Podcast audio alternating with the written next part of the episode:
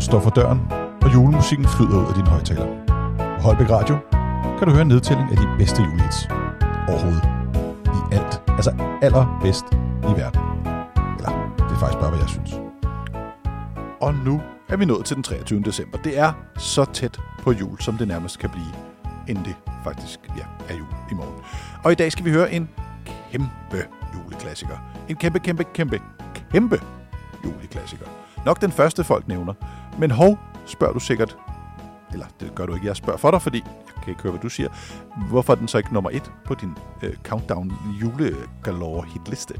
Det er fordi, jeg bedre kan lide den, der er på i morgen.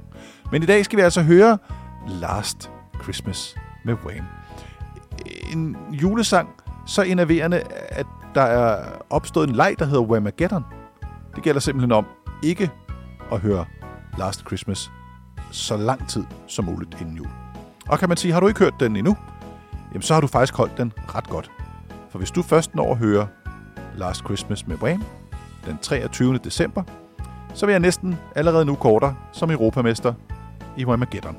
Så tillykke med det. Men nu skal vi høre Whams kæmpe hit af en julesang. Det er Last Christmas. Den øh, er ikke rigtig til at komme udenom.